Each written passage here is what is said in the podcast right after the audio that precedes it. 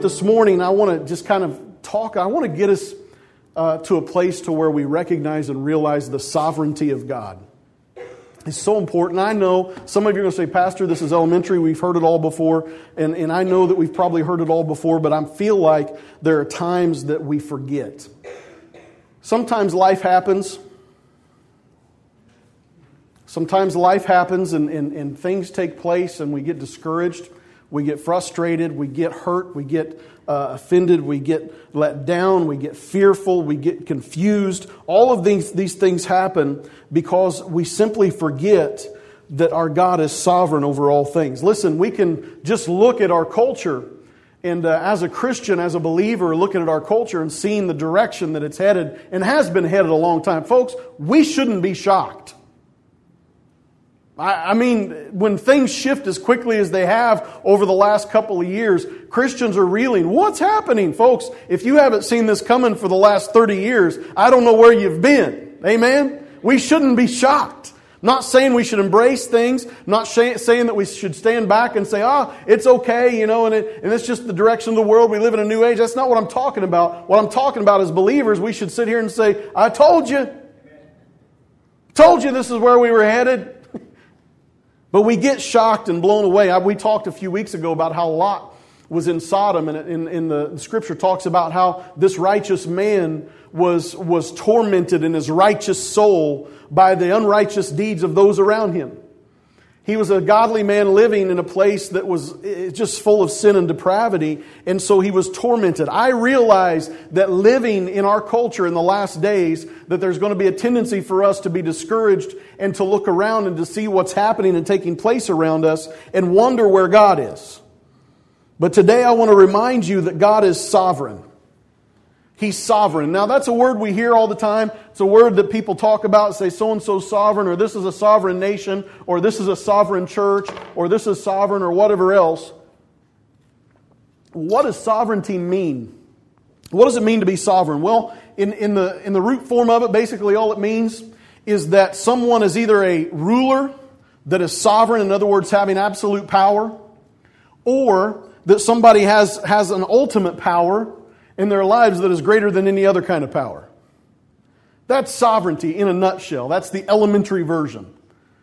I just want to let you know that I don't care how many nations that call themselves sovereign, I don't care how many leaders that call them sovereign or anything else, there's only one that fits that description. There's only one ultimate ruler in the universe. There's only one ultimate power, and there's only one ultimate authority. One. We serve a triune God. I'm going to refer him as Jesus. I'm going to serve, refer to him as the Father. I'm going to refer to him as the Holy Spirit. We realize and know that he is one. Our God, our Lord, our God is one. Amen? And he is the ultimate power in the universe.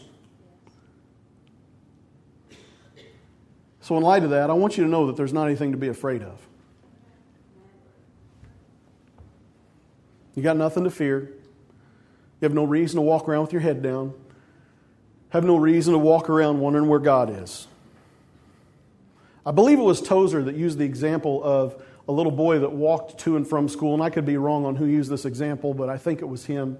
He walked to and from school every day, and the bullies would meet him, same corner every day. And they would rough him up, they'd slap him around, beat him up, and they would threaten him and make him afraid and fearful. And he knew every day before he ever got to that corner, he had to go to school, and on his way, that's what he was going to meet. And on his way there, he would get met by them. They would take his lunch, they would eat it in front of him. They would knock his books out of his hands and push him over, call him names, and make fun of him. And he did this and endured it every day of his life until one day his dad had a meeting somewhere near the school and said, Son, I think I'm going to walk you to school today if that's all right with you. So the little boy, who was much smaller and more afraid of those bullies, grabbed a hold of his dad's hand, put his books under his arm with confidence, and carried his lunch and walked past the bullies and smiled and stuck his tongue out on his way to school. What's my point? My point is this. His dad was with him. His dad was bigger. His dad was more powerful. His dad was stronger. And those bullies couldn't do anything to him as long as his dad was there. And he knew that his dad was there. And his attitude was different because his dad was there. The bad thing about Christianity and what we deal with in our lives is that our perception of God often impacts how we perceive circumstances. we will behave the same way. The bully of cancer, the bully of, of, of sickness of some kind, the bully of, of bad home situations, the bully of, of divided families, the, bad, the bully. Of, you want to go through the list. We have lots of bullies. We have lots of Goliaths in our lives. Amen? But what we need to remember is that our God walks with us. And the God that we serve, our Heavenly Father, is omnipresent. He is omnipotent and He is omniscient. You're not going to slip through this life having a struggle every day or whatever it is, a physical issue or whatever it may be every day, or somebody actually attacking you every day without God knowing about it, without God seeing it, and without God walking through it with you. Child of God, hear me today. You have nothing to fear because your Father walks with you. You don't have to be afraid because your Father walks with you. He's not going to leave you, He's not going to desert you, but yet it's a common problem. It's a common problem for a child of God to feel like their father is asleep somewhere and is not walking with them, and they have to carry all the burden and the weight of every struggle of their life on their own by themselves. Think of Gideon. Gideon, when God found him, when God called him, was hiding at the threshing floor, afraid of his enemies, forgetting that the Father was there. Think about, think about Israel as they were hiding in the valley, afraid of a, a giant named Goliath, before they realized our Father is there. It took a little boy to step up and say, Hey guys, or a teenager, hey guys, listen. Our God's with us. This, this uncircumcised Philistine just defied God and the armies of heaven.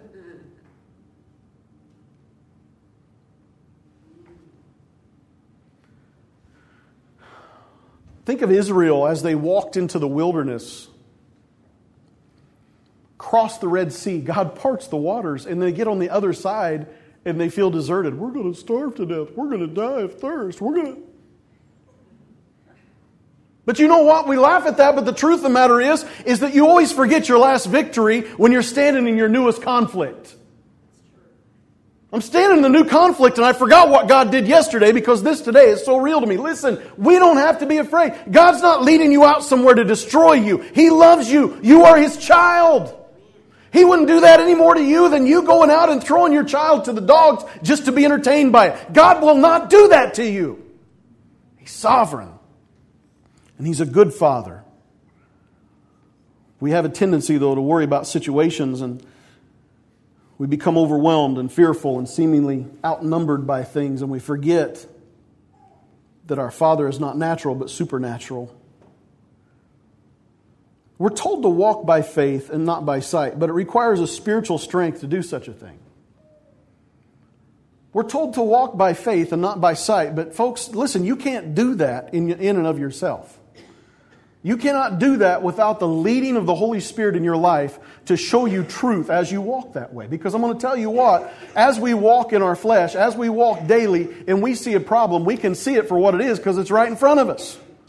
The doctor told us we have three months to live.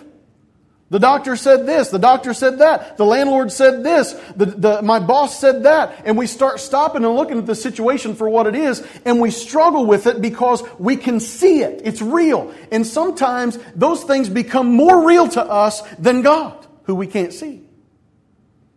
You see, we all fall in this place where there's a danger for us to make the natural more reality than the supernatural that we can't see. Listen, listen to what John says in 1 John 4:20. He says, "If anyone says I love God yet hates his brother, he is a liar. For anyone who does not love his brother whom he has seen cannot love God whom he has not seen." And what he's what John's insinuating here is the dependence we have on the natural. We will have a greater natural inclination to love our brother than we will to love God because we can't see God. We will have way more patience, confidence, and pleasure in that natural relationship than we will God. And what he's saying is if you don't love your brother, how can you say you love God? You can't even love who's in front of you. In other words, it's easier to love the person in front of you than it is to love God who you can't see at all. That's just the mind of man. And, it, and it, it, the adverse is true as well. We see the situation in front of us And we believe it to be so true that we often forget about God. We have to remember, child of God, that He's everywhere. He's all places, He's in all things. He's through all things. He's in you. He hasn't deserted you. He hasn't left you. He's going to walk this, this trail, this road, this journey with you. He's not going to turn away and go some other path and, and look for something else. Folks, listen, we're going to walk by faith. That means the things in front of us, the things that, that are before us may affect our perception of the situation, but it should never affect our perception of who God is. God is real. God is truth. And if we put our faith in Him, then whatever it is trial that is before us, He's just deemed for us to walk through it today. And He's going to walk through it with us. Today, I just want us to perceive God for who He says He is. There's an enemy that wants to steal our confidence, and he wants to steal our strength in the Spirit. He wants us to get focused on natural things, and he wants to destroy our joy by throwing natural circumstances and obstacles in the way. Look at Colossians chapter 1 with me. Paul briefly describes the supremacy of Christ. Verse 15 He is the image of the invisible God, the firstborn over all creation. Stop right there for just a moment. He is the image of the invisible God. Now, we just talked about things that are invisible we struggle with because we can't see them, right? We can't see. How do I know God's here, Pastor? I can't feel Him. I can't touch Him. I can't smell Him. I don't know. How do I know God's here? Well, we have to believe Him according to His Word because the image of the invisible God, who is Jesus Christ, we can see. How can I see him? He's not here. Open up your Bible. Listen, he walked the earth. He was here. He is the, the image of the invisible Godhead. He was here. It's recorded in Scripture for us, but it's not only Scripture. Don't let people tell you that Jesus Christ is some imaginary figure that people made up and threw in a book for somebody to believe on and control the masses. That's a lie. That's a joke. It's not true. There are even natural accounts and historicity all over the world showing that Jesus Christ lived and he died on a cross and they couldn't find his body. It's all over the place. Don't let people tell you that nonsense. It's not true. He is alive. He did walk this earth. He did heal the sick. He revolutionized the world in three years. Today, still changing lives. Jesus Christ, forever and ever, will ever be the Messiah, the true Messiah. He is. He is the image of the invisible God. What that means is, you ever have any questions about God? Look at Jesus. Who's the Father? Look at Jesus. I can imitate my father and we have fun doing that kind of stuff and messing around. I can walk like him and talk like him. I'm finding the older I get, the more I do it without thinking about it. But that's not what Jesus is talking about here. He's talking about every character, every ounce of principle, everything about me you look at me, you've seen me, you have seen the Father. The invisible exists. He says, the invisible exists. The Father is real. And not only did he come and show in his life, but in his actions, God was so pleased with him he couldn't keep his mouth shut. Baptize him in the water. He comes up out of the water. The Spirit descends on him like a dove, and the Father says, This is my Son with whom I am well pleased. He speaks over him multiple times through the scripture. The Heavenly Father. Listen, the invisible exists. He's, he's real. And He's walking with you. And He loves you. That wasn't in my notes. Anyway, verse 16 for by him all things were created, things in heaven and on earth, visible and invisible, whether thrones or powers or rulers or authorities, all things were created by him and for him. He is before all things, and in him all things hold together. And he is the head of the body, the church. He is the beginning and the firstborn from among the dead, so that in everything he might have the supremacy. Do you see that word, supremacy? You know what that is? Sovereignty. So let's dive into this. The word translated as before. Look at this, verse 17. He is before all things. That word translated before literally means both of these things above and preceding. Above and preceding. above is not talking about a location, okay? Above, you can't say God's just above us. Because location, you cannot locate God, okay? He's in all things and all things are in Him. He consumes and surrounds all things. This universe, He is all places, all times at the same time. You cannot hide from Him. You cannot run from Him. You are in God. You are there. He surrounds you. You don't like it. You can't help it. That's just the way it is. If you were to take a bucket and put it in the water, you go to the ocean and you put it into the water and you fill the bucket, the bucket sink to the bottom of the ocean and sit on the rest on the bottom of the ocean, that bucket would be both full of the ocean and inside the ocean. That's how you and I are in Christ. We are in Him and we are full of Him. Does that make sense? He is in us, through us, and around us. And here's the cool thing that you can't even really compare it with a bucket in the ocean because the, the ocean is measurable and God is not. Folks, listen to me. This God that we are inside of, He's not just above us. It's not speaking about a location. It's speaking of His seat of authority. He is above. When it says He is before, that means He is above us. That means He has all authority in the universe. We are getting ready to go into the month of October. People get afraid. Oh no, it's the month of October. Don't go into a graveyard. You might see a spook.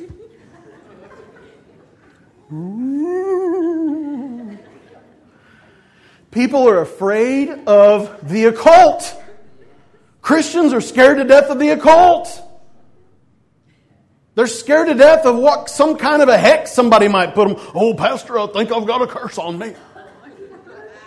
You do. You've cursed yourself by worrying about something that's got no stinking power over you whatsoever.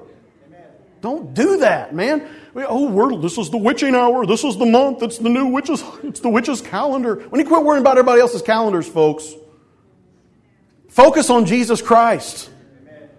Quit worrying about it. I ain't afraid of no witch. They want to, they can put as many bat wings and stuff and put it in a soup all they want to and go all they want and I'll go, There's no power in this universe that's over me. I'm not saying there's no power in any of it because we all know that there's demonic authorities in this world. We know that.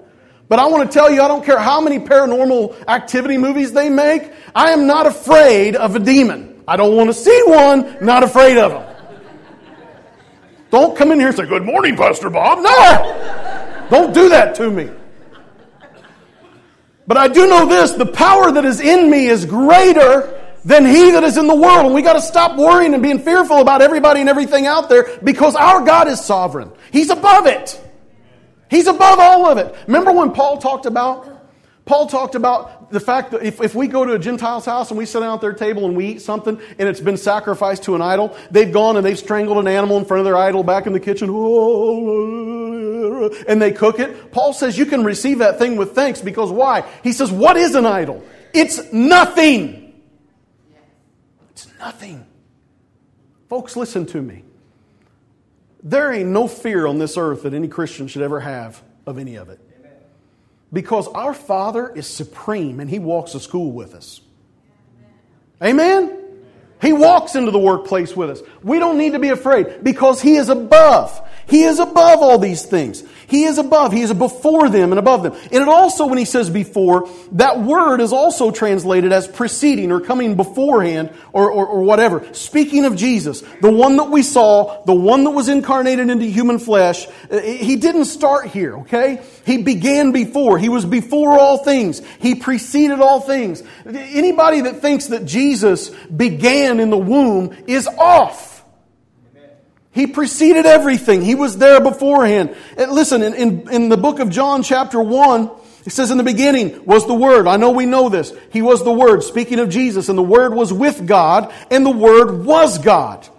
He was with God in the beginning. Through him all things were made. Without him nothing was made that has been made. In him was life, and that life was the light of men. Listen, Jesus Christ, when, when you read the account in Genesis, He's there, and it says the Spirit was there and hovered over the waters. In the book? Remember this? They were all three there. That's why He said, Let us make man in our image. They were there. Jesus spoke things into existence. Jesus created the human body. He put it together.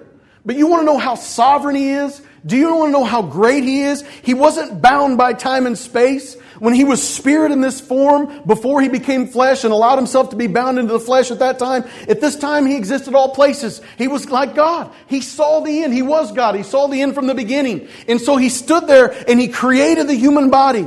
And He made Adam and He made Eve with their reproductive cycles in their body knowing that he would use the woman's womb someday to make his own flesh.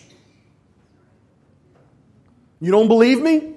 He stood there in the garden in chapter 3 of Genesis and he's talking to Adam and Eve after the fall. And he looks at Adam and Eve and he tells them, and he tells Satan as well. He says, Look, through her seed is going to become a man. There's going to come a man through her womb that's going to be born and he's going to crush your head.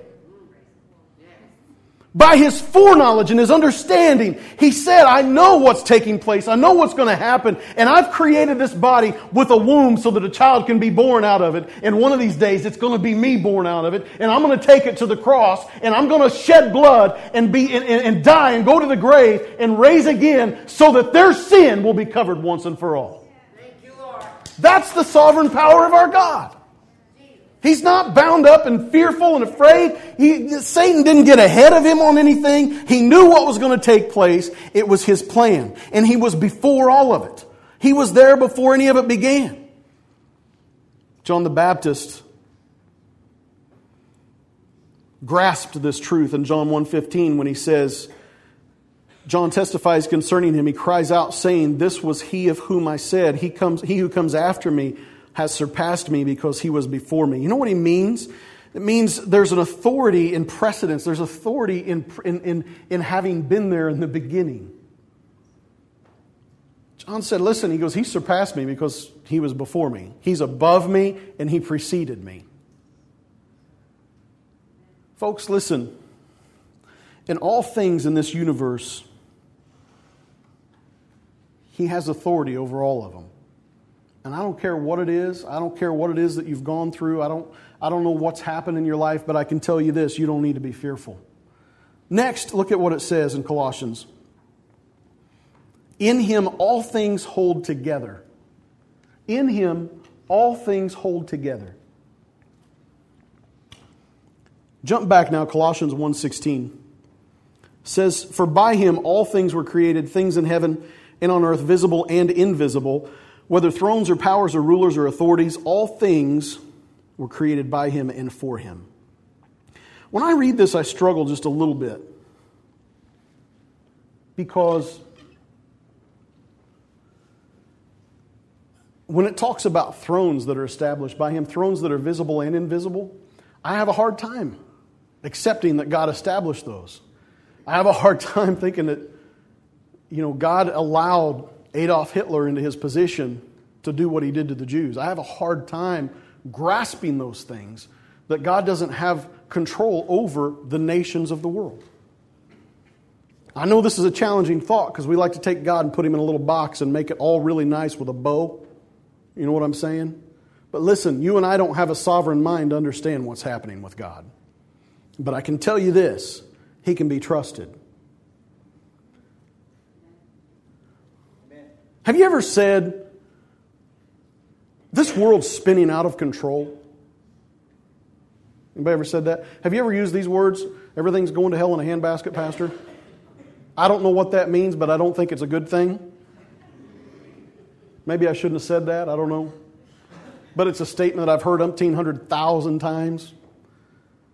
Do you know what that you know what we're saying when we say those kinds of things? We suggest that our sovereign God has let go of some power somewhere. We suggest that wickedness has abounded and has established itself without God's approval or without God's allowing it. And we suggest now that there's an entity greater in the universe than God because it now has power that it shouldn't have had before. I'll just let that soak in for just a minute.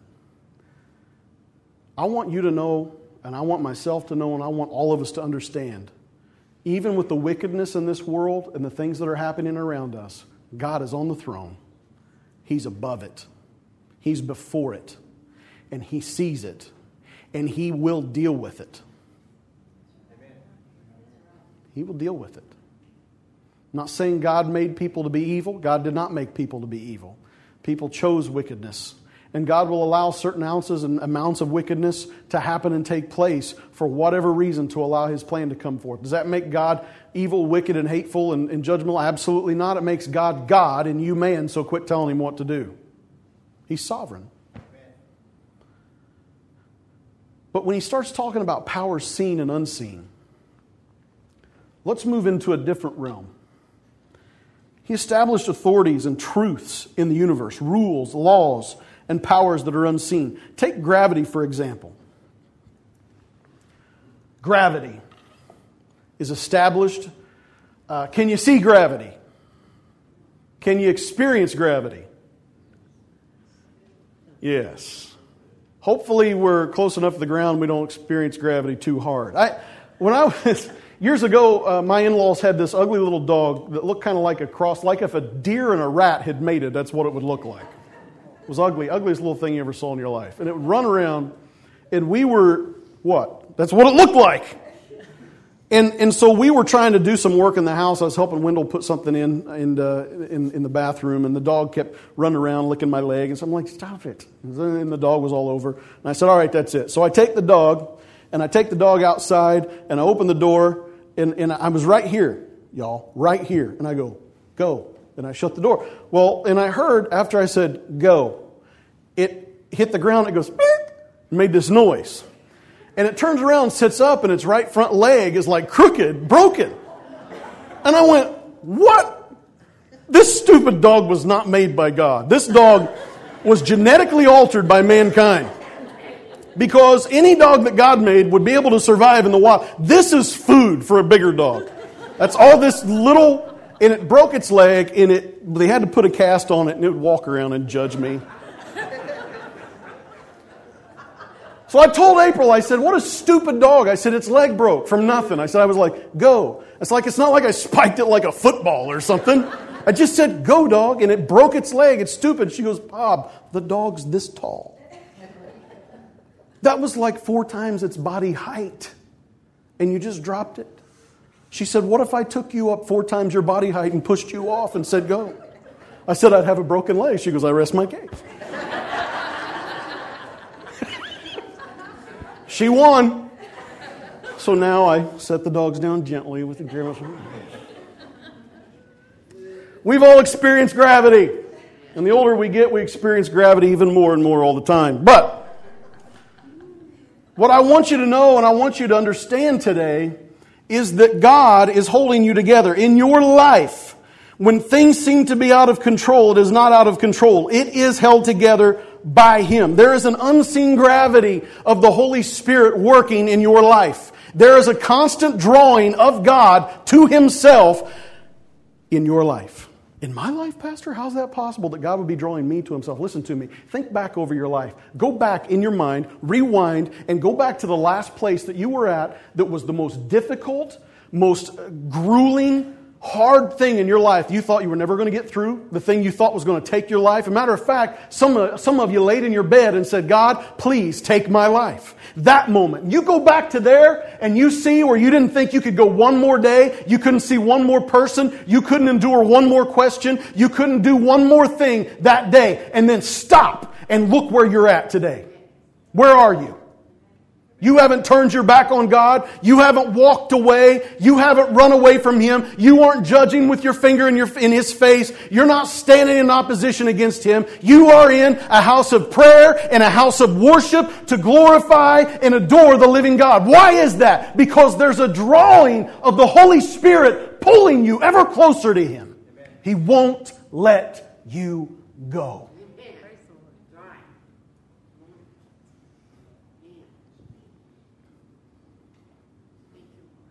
Some of you may be going through that battle right now. You say, Pastor, I don't, I'm, we're in the midst of it now. I can't take it. I don't know what else I'm going to do. I, I'm waiting for the next foot to drop. I'm waiting for the next thing to happen. I'm waiting, listen to me. Where are you? We're here. Why? Because of God. A few weeks ago, we were up here leading worship, and I was transitioning bet- between songs, and the Lord spoke to my heart. And I was had my eyes shut and, and And I'm not, I'm not good at leading worship because you're supposed to have your eyes open, engaging the people all the time. That's what they say. I don't. I just get lost in Jesus. Sorry about that. But I had my eyes closed, and the Lord showed me a picture. Just for a second, flashed a starlit night in front of me. One of the most beautiful starlit nights you could ever see in your life. You could just see every star in the heaven. And, and I do this often. I, I'm constantly, on a clear night, out looking at the stars all the time. And and the Lord told me, He said, Bob, they're out of your control, but yet you see it as beautiful. And then He showed me a storm front coming in across the field. One of those summer storms, you know, the kind where you see the blue on one side and the other side is just like dark green, and you say, It's coming, it's coming for us. The kind where people say, Everybody, take cover. And, and most of the family runs the basement, and then I go outside like this. How many of you are one of those people with me? April, I'll never forget the one time it's like tornadoes coming. They're saying, quick, it's coming for not only Perrysville, they're saying it's headed directly for Flatiron, which is straight over. And, and one person lives at Flatiron. Why they say Flatiron on the Indianapolis News, I don't know. All I saw was this giant red wall, and there's, there's a tornado coming right for Flatiron. And April's like, get the kids, go to the basement. They go to the basement, I go outside. She, what are you doing? I said, I know it's coming from that direction. I want to see it. But I love going out and watching the storm roll in, and God knows that. And He showed me this picture, this storm coming in. It was green and black, and you just you could see the rain fall and the sheet starting to come across the field. And I'm standing there, and the Lord says, "You have absolutely no control over that storm, and yet you are in awe of it."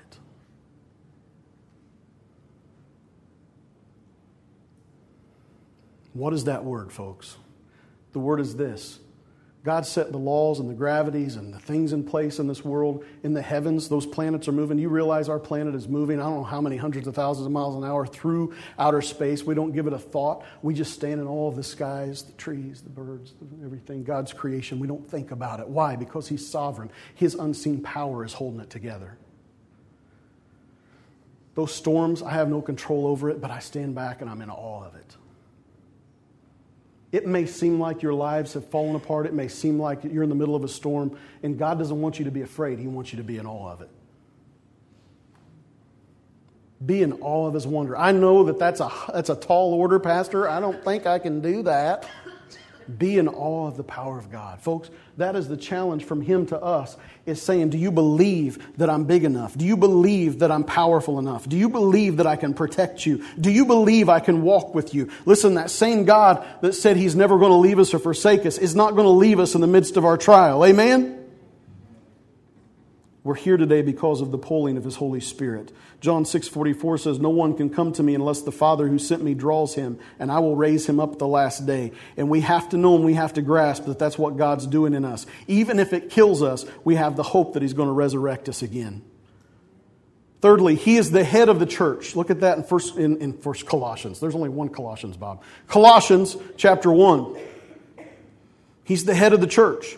Now, I don't know if you know this or not. Um, but the Pope has been in the United States this week. Bless you. That's a great gig. I'm really, I really kind of want that job. no, I don't. You know what our illustrious president did? He decided to have specific people at the White House to entrap the Pope, which I'm not, whether the Pope's right or not right, I'm not into all that nonsense, but I am going to tell you what's wrong. Bring people into the White House that support and, and publicly testify about things that are openly against the Word of God to try to influence the Pope to change the laws of the Catholic Church and to entrap him into photo ops with people who have opposing views to suggest that the Pope agrees with the opposing views. Amen. That's what our president did, folks. Don't you love politics in the good old US of A? Good old Christian America? Yeah, I'm a little ticked off about all of it. I get sick of that nonsense. Of course, being a pastor, I get flooded with those things myself. So I know a little bit about what the Pope feels, even though I don't wear what the Pope wears. the red shoes are cool. Um, I just have good news that even if the Pope would change his mind and go with the, the, the, the agenda of our culture to try to get him to change his view on certain topics, even if the Pope changed the Catholic laws, I want to encourage everybody here something very clear. The Pope ain't the head of the church anyway. Jesus Christ is the head of the church. It's not the Pope. It's not, it's not the assemblies of God.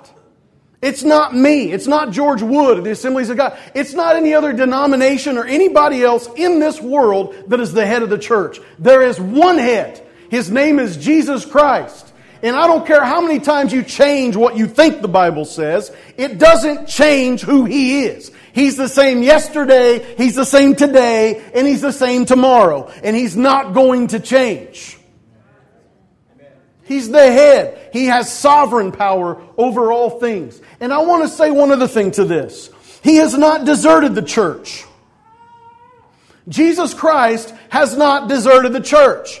Hear me when I say this because the church sometimes gets frustrated, some gets fearful, and oh no, what's going to happen to the church? Oh, listen, we need to get our eyes off what everybody else says they're doing and begin to focus upon who Jesus Christ is and what He's doing. And when we do that, everything else is going to work out just fine. We can't shift and change and adjust Look at what he told Peter in John 21, where he challenged Peter. He said, You know, do you love me more than these? And Peter says, Yeah. And he said, Well, then feed my sheep. Hey, Peter, do you love me more than these? Yeah. What are you, deaf? No, he didn't say that. But he said, oh, he repeated it. And he said, yeah. He said, well, then feed my sheep, feed my lambs. And he goes through this three times. And Peter's like, what's going on? And Jesus says, Peter, somebody's going to bind you and lead you away someday. Eh, speaking of Peter's death, and Peter does what every one of us does. Well, what about him? What about John? And Jesus' response to him was, If I want him to remain alive until I return, what is that to you? You must follow me. Hear me out, folks. We need to quit worrying about what everybody else is doing. We need to quit modeling ourselves after everybody else. We need to quit finding out what everybody else is saying. We need to find out what Jesus is saying and follow him. And if we follow him, we're going to be fine. Why? Because he's sovereign. Well, Pastor, you know, he apparently isn't real sovereign in the Middle East. Those Iraqi Christians are getting beheaded for their faith. You think they're the first ones? Look at all the apostles. Peter, I'm sure he loved being crucified upside down. Sure, he loved seeing his family skinned alive in front of him. I, I'm sure he loved that. I'm sure John loved being boiled in oil first, and then he, you know, Peter was all envious of John. What about him, Lord? And John's like still alive after being boiled in oil. I would have said, Kill me. But after he got boiled in oil, he wrote the greatest revelation. Amen. Folks, listen, man. We got to quit worrying about everybody else and we have to focus upon the head. He is sovereign over the church. Amen. I don't care what the Assemblies of God does. I don't care what uh, the Catholic Church does. The, I don't care about the, what the Nazarenes, the Baptists, the Methodists, or anybody else in town. I love them all. They're my friends. I, whatever they do, that's fine, but I'm going to follow Jesus. How about you? Amen. He is the beginning. Look on at that again. He is the beginning and the firstborn from among the dead.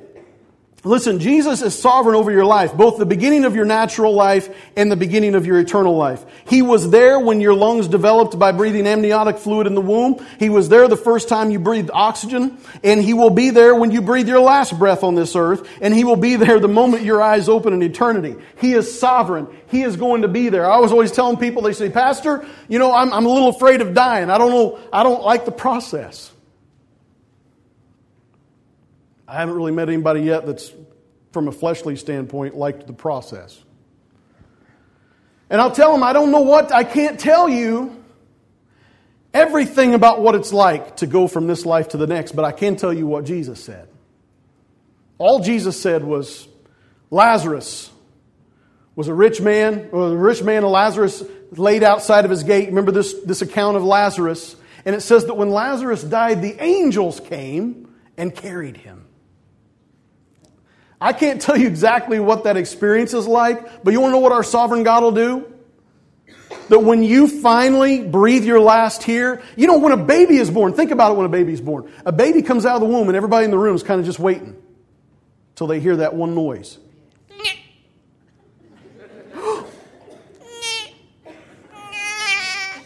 Ah! Ah! And everybody's like, yeah! And then like three weeks later, it's like, shut him up, God! ah! When the baby's born and there's the first cry, everybody's like, yes! How much more glorious will it be to be born into our eternity?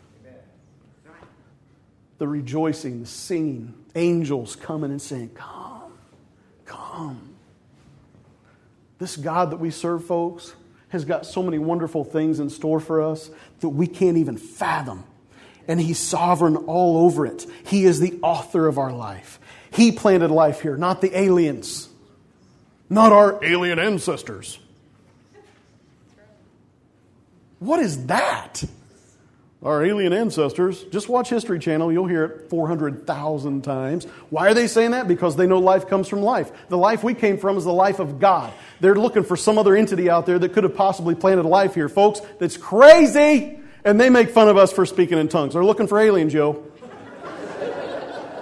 they really put their faith in aliens and make fun of us for believing in God. It's the truth! The crazy Christians. Where did life come from? Well, aliens come down and did it and put it from another planet. I'll just take my cheeseburger to go. Thank you very much. Yes, it was a derogatory and judgmental comment from me, and I apologize somewhat. Life comes from life. Go ahead and get it out your system. It's all right. With each thought, each breath, each heartbeat, each expression, you are, are reflecting God and His workmanship. Your circulatory system, your respiratory system, your nervous system, your digestive system, all your systems in your body may be necessary to keep this body alive, but life, our eternal life, our soul, our spirit, and all of these things, even this body's life, what is it that sustains those processes? We know that Scripture makes clear that we don't live by bread alone. We don't live by natural alone, just by these things, but by every word that comes forth out of the mouth of God. He is that sovereign that every day that you and I live, it is because He has approved it. Every day that I wake up and go, it may not smell beautiful, but bless God, it's a beautiful thing from God. It's a gift. It's a gift to get up and to breathe the air and put your feet on the floor and to have another day. In closing, it says this so that in everything he might have the supremacy. Now, I want us to understand something. I'm going to give you a little preview of next week. When it says here, so that in everything he might have the supremacy, isn't suggesting that he never had supremacy. A lot of people will think that Jesus had to come to the earth and had to be born of a woman and had to, a virgin, had to live a sinless life and had to go to the cross and had to had to die on the cross and rise again to gain all authority in heaven on earth. And if you read it that way, it almost looks that way, but it's just not the truth. When it says that he's he's doing these things and everything that he might have the supremacy. He's not talking about that he would become the ultimate sovereign God because he can't be anything other than what he is. Amen? He's the ultimate sovereign God. That's just who Jesus is. That's who he is. He can't be anything but that. So it's not telling us that he's got to become better because if he came better, then he wasn't perfect to begin with. And if he wasn't perfect to begin with, then he, he couldn't have died for our sins and be adequate. So just soak that in for a chew on it. So it's not talking about him gaining something. It's talking about Him having supremacy so that we would make Him supremacy over our lives, so that we would have our will come in under His will, so that we would quit trying to be sovereign and come under the sovereign God. Amen? Look at it. He is the image, He's the firstborn over all creation. He created all things. He's above all things and He precedes all things. In Him, all things are held together and he is the head of the body, the church. He is the firstborn. He is the beginning the firstborn. In other words, He is the beginner of life, He's the ender of life, and He is the firstborn of salvation among the dead. We've got to grasp this firstborn among the dead because what that's saying is, is that He was the example of our salvation, that He was raised from the dead. But we also know that there's a spiritual resurrection that takes place in our lives that Romans talks about that we are resurrected in our flesh, that our soul, our body is quickened by the Spirit, so that in everything He might have the supremacy. What is the one thing in this entire universe that is not surrendered fully to God's will? The ones that He made have a choice. He has supremacy over us but He wants us to humble ourselves before Him. Just like the planets humble themselves to the gravitational pull that He established. Just like the birds continue to chirp and go and, and pick seeds, and, and the whole cycle of everything that He created is continuing in worship to Him, except for mankind who decides to walk away from His will in sinfulness. We are not out of His control, folks. He could squish us anytime He wants to. But by his love and grace, he's not willing that one should perish. Not one. And the reason that he created all things, and the reason we are here today, and the reason there's breath in your lungs, is that you might come underneath the power of a sovereign God, have your sins forgiven, become a new creation in Him, and that you would join Him in what it is that He's doing. That you would obey Him, you would follow Him. It's that simple. We'll talk next week more about the sovereignty of God in certain circumstances, but today I want us to grasp that He's real, He's alive, and He loves you. You are here today not by your own accord, but because He's drawing you, ever drawing you into full submission to His will.